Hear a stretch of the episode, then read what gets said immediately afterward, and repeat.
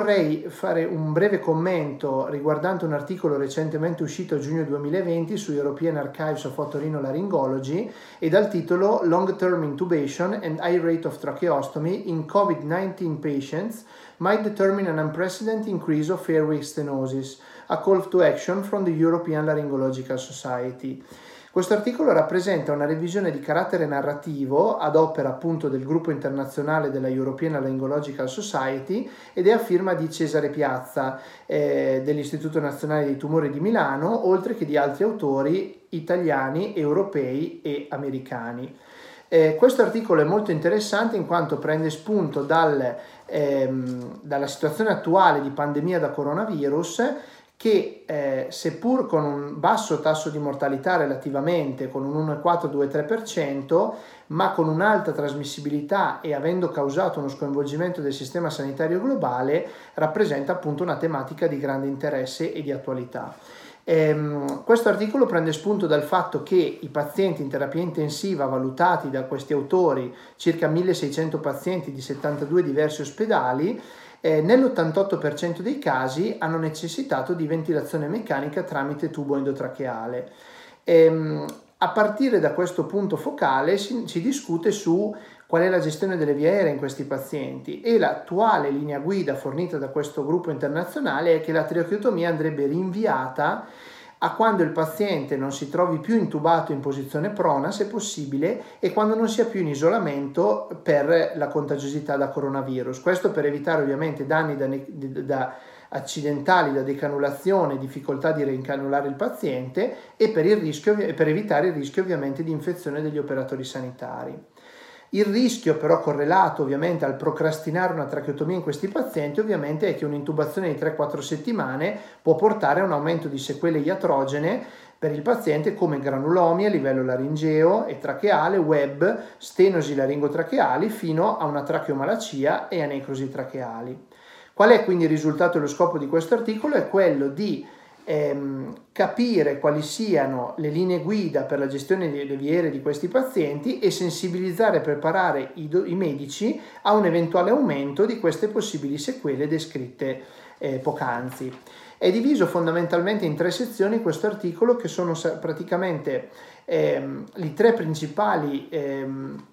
eh, momenti della gestione di questi pazienti, ovvero le misure preventive, la diagnosi precoce e il trattamento. Come misure preventive si tiene diciamo, in considerazione che i pazienti affetti da Covid, dov- dovuto anche al fatto che molto spesso si... Eh,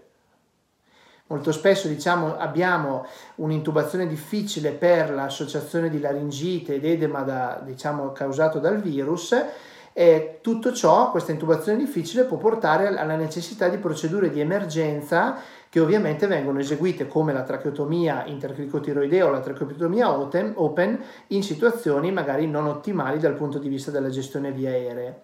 E in, questo, diciamo, in questa sezione dell'articolo viene considerato anche quali possono essere i device utili all'anestesista e a chi deve gestire le vie aeree per, per eh, facilitare queste, queste, intubazioni, come per esempio il Glide Scope che è un sistema di eh, esposizione laringea con monitor, con monitor diciamo. Oltretutto anche, diciamo, viene, punto, eh, viene posto scusate, l'accento su, la, su quella che è la necessità di utilizzo di dispositivi di protezione per gli operatori e sull'utilizzo di tubi cuffiati il, con il calibro più grande possibile e con una cuffiatura maggiore e, e, ad alta pressione per chiudere e sigillare la via aerea prima di iniziare a ventilare proprio per evitare il più possibile l'aerosolizzazione.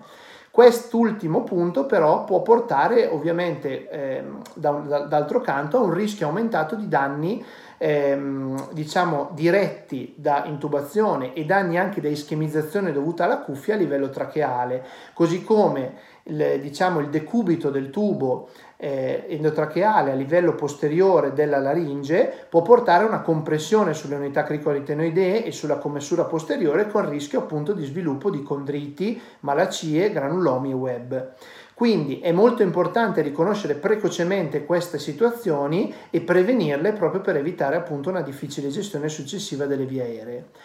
Riguardo, riguardo la tracheotomia viene posto l'accento sul fatto che la tracheotomia open è sempre comunque considerata migliore rispetto alla tracheotomia percutanea in quanto diminuisce il rischio di contagio per i chirurghi e eh, l'ingresso nella via aerea è più rapido e, mh, mm, e, questa diciamo rappresenta la prima sezione di prevenzione. La seconda sezione identifica invece la diagnosi precoce, ovvero si dice che chi è stato ricoverato in terapia intensiva per Covid dovrebbe essere seguito e monitorato successivamente per capire subito e precocemente quali possono essere le possibili sequele e quindi pone l'attenzione su sintomi post ricovero in terapia intensiva come dispnea, stridore, tosse secca o disfagia che devono allertare appunto i medici sulla possibile insorgenza di eh, sequele. Ehm, Ovviamente nel momento in cui viene sospettata una stenosi laringotracheale si pone anche l'accento da parte di questo gruppo internazionale sul, su quali sono le metodiche di valutazione, quindi il controllo endoscopico e radiologico, oltre che intraoperatorio a paziente addormentato per valutare la, l'entità e la severità della stenosi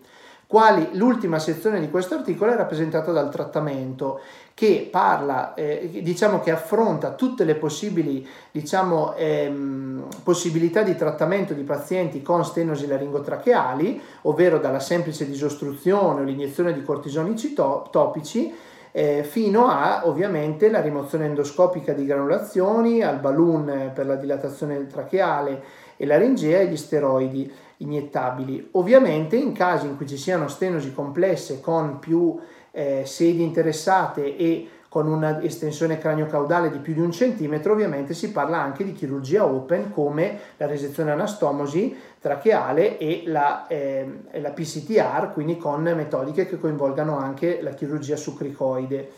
Ehm, in conclusione, il commento eh, personale de, del sottoscritto a questo articolo è che eh, rappresenta questo articolo un importante punto di partenza per quella che sarà la fase successiva all'emergenza Covid, ovvero al, alla, diciamo, alla, situazione acuta da contagio, che sarà appunto una cronicizzazione e una sempre maggiore ehm, esigenza di valutare pazienti che presentino sequele dovute appunto alla gestione delle vie aeree durante il periodo di eh, fase acuta della patologia da coronavirus. Dunque ritengo sia molto interessante e vi invito a leggerlo in quanto eh, vi permette di farvi un overview su quello che è questo argomento in particolare.